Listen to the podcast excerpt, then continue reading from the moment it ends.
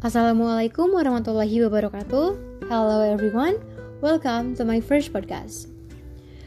Nama saya Riris Riharatul Aishi, saya mahasiswa hubungan internasional di Universitas Muhammadiyah Yogyakarta. Pada podcast pertama saya, saya akan menceritakan tentang sesuatu yang sangat menarik, sesuatu yang dapat menambah wawasan kita semua, yaitu tentang sejarah Ottoman Empire atau Kesultanan Utsmaniyah. Well, now let's just start. Oke, yang pertama kita harus mengerti tentang silsilah dari orang-orang Turki. Jadi, orang-orang Turki ini mereka berasal dari suku Oghuz. Selama 300 tahun, suku Oghuz ini mereka menempati atau tinggal di wilayah Cina. Lalu pada tahun 1219 Masehi, mereka mendapatkan serangan dari suku Mongol yang mengharuskan mereka harus untuk mengungsi, lalu mengungsi ke wilayah Asia Kecil. Lalu pada saat serangan dari suku Mongol ini mulai mereda, uh, pemimpin dari suku Oghuz yaitu Sulaiman Shah memutuskan untuk kembali ke tanah air mereka. Namun naas pada saat di perjalanan, Sulaiman Shah ini meninggal dunia dan meninggalkan empat orang putra. Dan salah satu putra dari Sulaiman Shah adalah Etugrul. Etugrul ini ia memimpin sekitar 400 kepala keluarga dan ia memutuskan untuk tinggal di wilayah Asia Kecil dan mengabdikan diri ke Sultan Alauddin kedua yaitu sultan dari dinasti Seljuk. Etugrul ia mempunyai kontribusi yang cukup bagus, cukup besar dan cukup penting bagi bagi dinasti Seljuk. Karena pada saat itu saat ada peperangan melawan Bizantium, dinasti Seljuk ini bisa menang berkat ide-ide berkat bantuan dari Etugrul. Lalu dan Etugrul pun mendapatkan hadiah dari sang sultan berupa sebidang tanah dan ia terus memperluas wilayah kekuasaannya dengan merebut wilayah milik Bizantium lewat peperangan.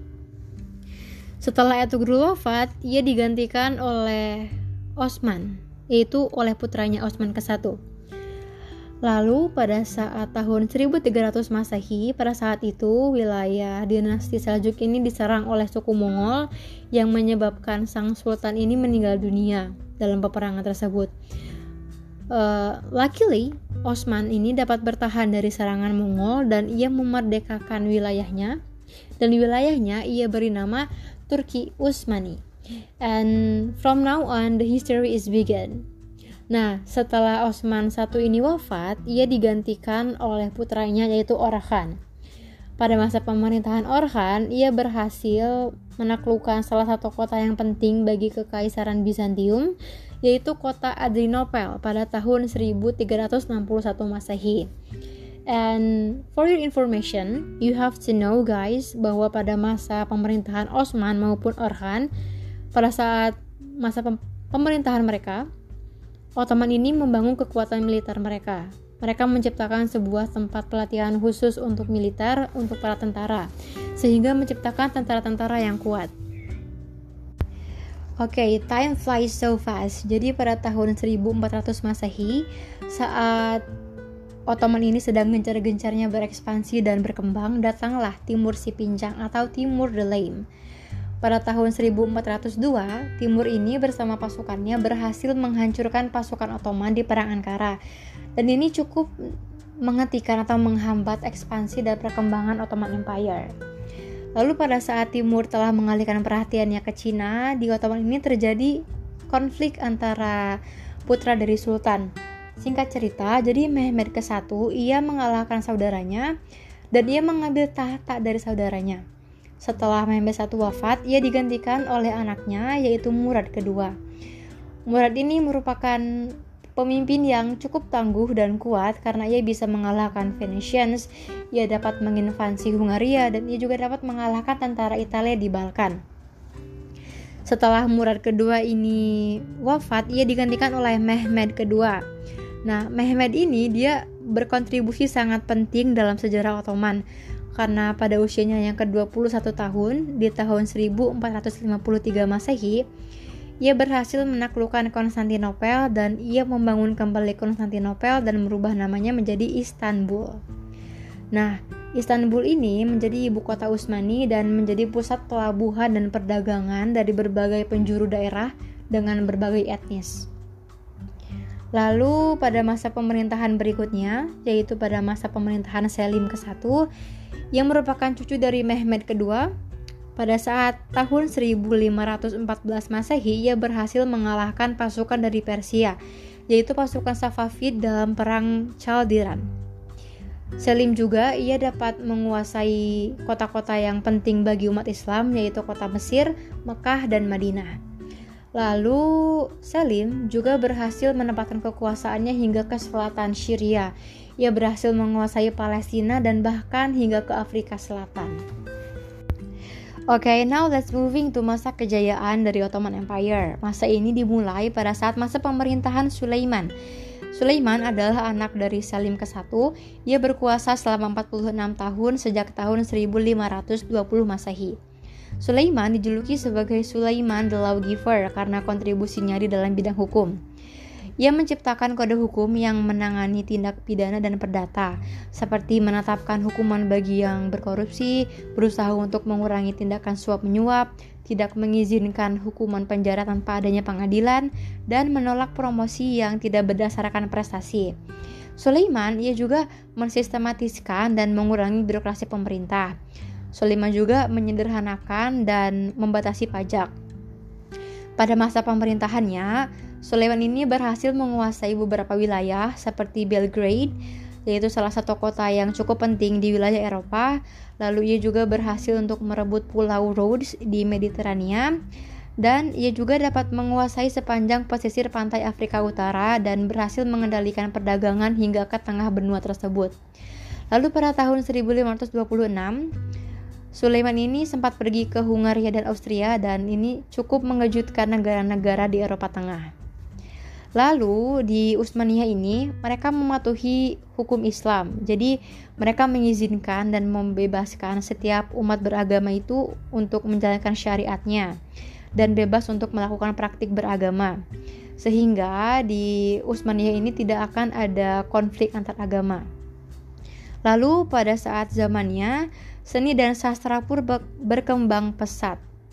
Seni dan sastra pada saat masanya ini banyak dipengaruhi oleh budaya dari Arab dan Persia. Para senimannya, mereka menciptakan sesuatu yang asli berasal dari Ottoman dengan ciri khasnya tersendiri. Nah, Sulaiman ini dia juga mempunyai banyak ketertarikan pada banyak bidang seperti puisi, geografi, sejarah, matematika, arsitektur, bahkan astronomi. Sulaiman juga memperkerjakan salah satu arsitek terbaik di dunia, yaitu Sinan, dan ia membangun Masjid Sulaiman. Dan di dalam masjid tersebut sudah termasuk meliputi seperti sekolah, kamar mandi, perpustakaan, bahkan rumah sakit. And then finally, setelah Ottoman Empire merasakan masa kejayaan, akhirnya mereka pun mengalami masa kemunduran dan akhirnya runtuh. Jadi pada saat itu meskipun Sulaiman memiliki pencapaian yang sangat bagus di bidang sosial, budaya, pemerintahan, militer dan bahkan hukum, but human is just human who can make mistakes and also with Sulaiman. Jadi pada saat itu ia malah membunuh putranya yang paling pandai, yang paling berpotensi untuk menjadi penerus yang baik dan bijaksana dan ia malah mengusir putra yang lain ke pengasingan. Sedangkan Selim kedua yang dinilai tidak kompeten ini mewarisi tahta dari Sulaiman. Faktor lain yang menyebabkan Ottoman Empire runtuh adalah karena wilayah mereka yang terlalu luas dan banyaknya peperangan yang terjadi di wilayah mereka. As I mentioned before, jadi Salim kedua ini kan tidak berkompeten untuk menjadi sultan yang dapat mengatur dan memanage wilayah Ottoman Empire dan karena wilayah mereka yang terlalu luas, wilayah mereka yang banyak peperangan yang terjadi di dalamnya dan Salim pun tidak bisa mengatur semua ini seperti yang ayahnya lakukan sebelumnya. So, akhirnya lambat laun Ottoman Empire pun runtuh karena ini. Oke, okay, the last but not least adalah tentang warisan dari Ottoman Empire yang masih bisa kita lihat sampai saat ini. Yang pertama adalah Istana Topkapi. Ini merupakan istana tempat tinggal para sultan pada waktu itu Dan kini istana tersebut dijadikan sebagai museum di Istanbul, Turki. Lalu yang selanjutnya adalah Masjid Sulaiman. As I mentioned before, bahwa Sulaiman the Lawgiver pernah memperkerjakan salah satu arsitek terkenal di dunia, yaitu Sinan, untuk membangun sebuah masjid dan akhirnya jadilah Masjid Sulaiman. Dan hingga kini masjid tersebut masih berdiri kokoh dan masih bisa kita lihat.